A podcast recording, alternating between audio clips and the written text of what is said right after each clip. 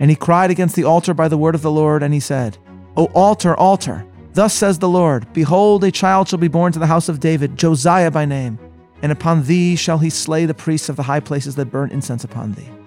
Thus the prophet predicts the destruction of this idolatrous altar. Welcome to Bible 365, episode 106 Altars and Alteration. I'm Meir Soloveichik.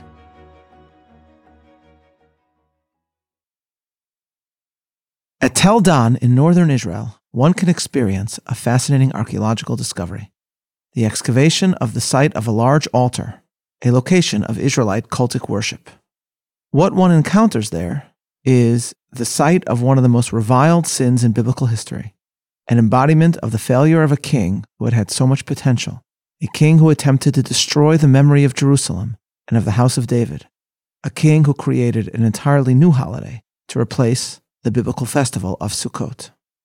One can further see set up at that site in Tel Dan a metal framework of a mizbeach or altar, illustrating where the sacrifices of this pseudo Sukkot would have taken place. The king of which I speak was Yeravam, the first monarch of the ten northern tribes of Israel. And for this sin, the destruction of Yeravam's house is divinely declared. In the end, to stand there in Tel Dan is to be inspired, because to visit this altar and this archaeological site in our day and age is to ponder the eternity of Jerusalem and of the legacy of the house of David. After Solomon, Israel splits into two kingdoms. Rechavam, son of Solomon, rules Judah from Jerusalem, and the north is led by Yeravam, Jeroboam. Yeravam knows that on the holiday of Sukkot, all of his subjects throughout the ten northern tribes would descend to Jerusalem to mark the festival in the temple, in the capital of the southern kingdom of Judah. This, Yeravam thought, would reconnect his subjects to that sacred city in the south, and thereby to the Davidic dynasty. Chapter 12, verse 26. And Yeravam said in his heart, Now shall the kingdom return to the house of David. If this people go up to do sacrifice in the house of the Lord at Jerusalem, then shall the heart of this people turn again to their Lord, namely Rechavam, to Rechavam king of Judah, and they shall kill me, and go back to Rechavam king of Judah. And so Yeravam seeks to separate northern Israel from Jerusalem by creating temples of his own, one in Beit El and one in Dan. And he moves the celebration of Sukkot for his subjects to a month later. That's the next verse. Whereupon the king took counsel and made two calves of gold, and said to them, It is too much for you to go up to Jerusalem. Behold thy gods, O Israel, who brought thee out of the land of Egypt. And he set the one in Bethel, and the other put he in Dan. And this became a sin, for the people went as far as Dan to worship before that one. And he made a house of high places, and made priests from all ranks of the people, who were not of the sons of Levi. The altar in Dan, of course, is the site in Tel Dan that can be visited today. There, cultic rites were offered in worship of golden calves as part of an attempt to cut Israel off from the Sukkot celebrations in Jerusalem. Yeravam further cancels the usual Sukkot celebration, creating a holiday that will take place 30 days later, in the middle of the next month, the month now known as Cheshvan, giving his subjects a Sukkot of their own with idolatrous celebrations. As we are told in verse 32, so Yeravam ordained a feast in the eighth month on the fifteenth day of the month, like the feast that is in Judah, and he offered upon the altar. The Hebrew here is important. We are informed that Yeravam created a chag, like the chag that was kept in Judah. Chag is the biblical word for Sukkot, and so this means that Yeravam is making an idolatrous chag in the next month, complete with golden calves. Why was it Sukkot above all the holidays that so worried Yeravam?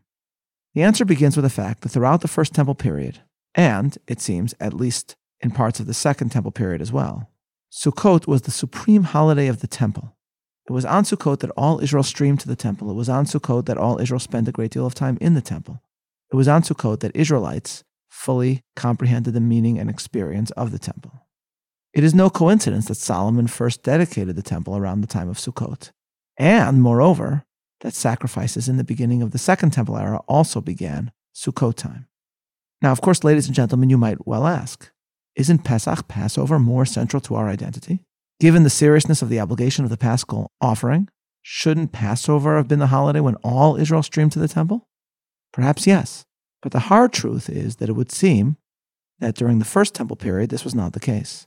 Indeed, we will later learn in the book of Kings of how the great king Josiah, Yoshiao, one of the last monarchs of the Davidic house, gathers all Israel for Passover. And we are further informed by the book of Kings that a Passover like that had not been held for some time. The reason is linked perhaps to the fact that biblical Israel was an agricultural society.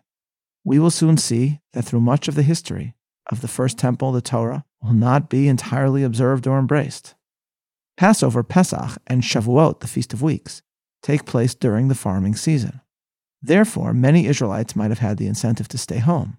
And even for those who were truly observant of Torah law, those Israelites would have had enough economic incentive to come to Jerusalem for Passover only for one day, offer the paschal lamb, and then ultimately go back to their farm.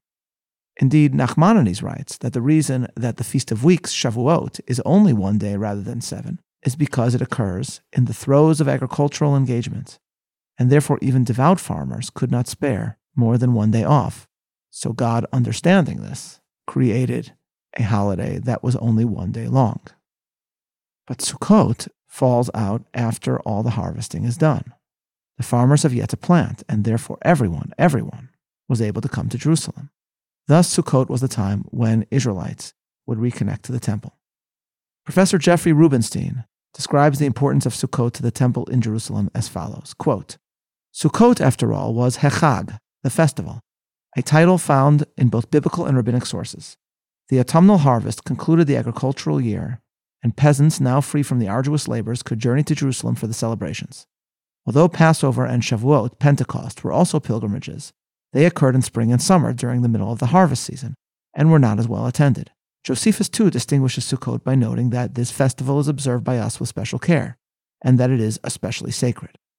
Rabbinic accounts of the Sukkot temple rituals, the water libations, the willow procession, the circumambulations around the altar, Simchat Beit HaShoevah, with its dancing, acrobatics, and flaming torches, the recitation of psalms, the waving of lulavs, give sense of the pageantry and splendor that characterized the festal week.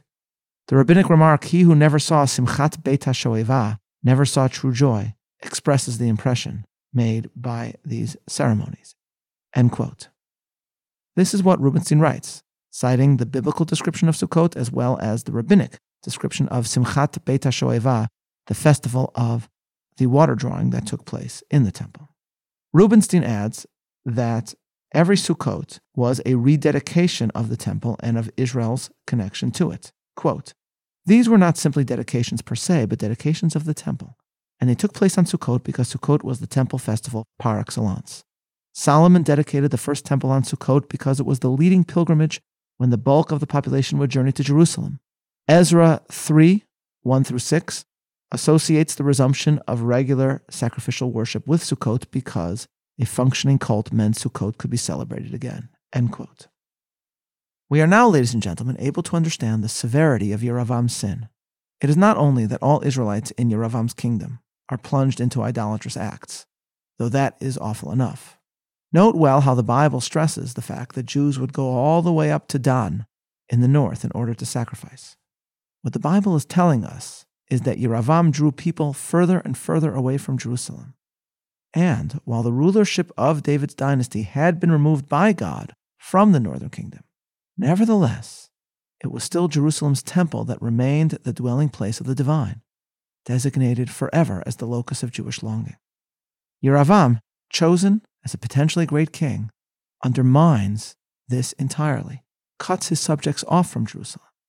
Therefore, as Yeravam stands on one of the altars he has made, a prophet approaches and declares the doom yet to come. Chapter 13, verse 2. And he cried against the altar by the word of the Lord, and he said, O altar, altar, thus says the Lord Behold, a child shall be born to the house of David, Josiah by name, and upon thee shall he slay the priests of the high places that burn incense upon thee. Thus the prophet predicts the destruction of this idolatrous altar. The doom of the altar will be preceded by the doom of the royal dynasty. Thus the prophet Achiah the Shilonite is informed in chapter 14, verse 7. Go tell Yeravam, thus says the Lord God of Israel since I exalted thee from among the people and made thee prince over my people Israel, and rent the kingdom away from the house of David and gave it to thee, and yet thou hast not been as my servant David, who kept my commandments, and who followed me with all his heart, to do that only which was right in mine eyes. But thou hast done more evil than all that were before thee. For thou hast gone and made thee other gods and molten idols to provoke me to anger, and hast cast me behind thy back. Therefore, behold, I will bring evil upon the house of Yeravam, and will cut off from Yeravam every male person, and him that is shut up, and him that is left free in Israel, and will take away the remnant of the house of Yeravam, as a man takes away dung, till it be all gone. The prophesied doom unfolds. One of Yeravam's sons dies and ultimately, after the king is succeeded by another son named Nadav, a rebellion against Yeravam's successor erupts. Chapter 15, verse 28. And Baasha, the son of Achiah of the house of Yisachar, conspired against him, and Baasha smote him at Givaton, which belonged to the Philistines, for Nadav and all Israel laid siege in Gibaton. Even in the third year of Asa, king of Yehudah, did Baasha slay him, and reigned in his stead. And it came to pass when he reigned that he smote all the house of Yeravam, he left not to Yeravam one that breathed until he had destroyed him, according to the saying of the Lord. Thus is the house of Yeravam in the northern kingdom replaced by Basha. But Basha continues Yeravam's idolatrous ways, and, as providential punishment, Basha too is slain by his servant Zimri, who attempts to seize the throne, but reigns briefly, until Omri, a general of the Israelite army, marches toward the palace of the king, and Zimri dies by burning the palace down upon himself. This brings us to the most important royal family of the northern kingdom, beginning with Omri, who is succeeded by his son, one of the worst kings in the Bible, Achav, Ahab, to whose story we shall turn tomorrow. Today, the area of Dan is one of the many interesting places that is toured in Israel during the holiday seasons, including Sukkot. It is striking, therefore, to ponder Jews in Israel today visiting the location of Yeravam's altar where a false Sukkot was observed and highlighting themselves the fact that today the true Sukkot has not been forgotten. And there's another irony here, for even as Tel Dan tells us of Yeravam's attempt to cut Israel off from the house of David, at the same time, it is that very archaeological site that has given us an important discovery that testifies to the house of David. Thus, the Biblical Archaeological website, biblicalarchaeology.org, reports as follows quote, Few modern biblical archaeology discoveries have caused as much excitement as the Tel Dan inscription. Writing on a 9th century BC stone slab or stela that furnished the first historical evidence of King David from the Bible. The Tel Dan inscription, or House of David inscription, was discovered in 1993 at the site of Tel Dan in northern Israel in an excavation directed by Israeli archaeologist Avraham Biran.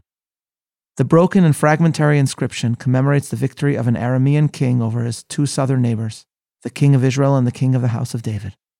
In the carefully incised text written in neat Aramaic characters, the Aramean king boasts that he, under the divine guidance of the god Hadad, vanquished several thousand Israelite and Judahite horsemen and charioteers before personally dispatching both of his royal opponents.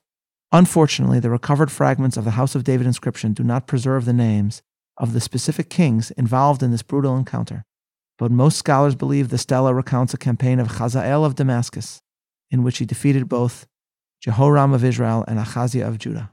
What made the Tel Dan inscription one of the most exciting biblical archaeology discoveries for scholars and the broader public was its unprecedented reference to the house of David. End quote. Now, ladies and gentlemen, I do not need this discovery to convince me that David existed. But the fact that this historical evidence comes from the Tel Dan archaeological excavations is poetic. In Dan, the memory of the city of David was once assaulted.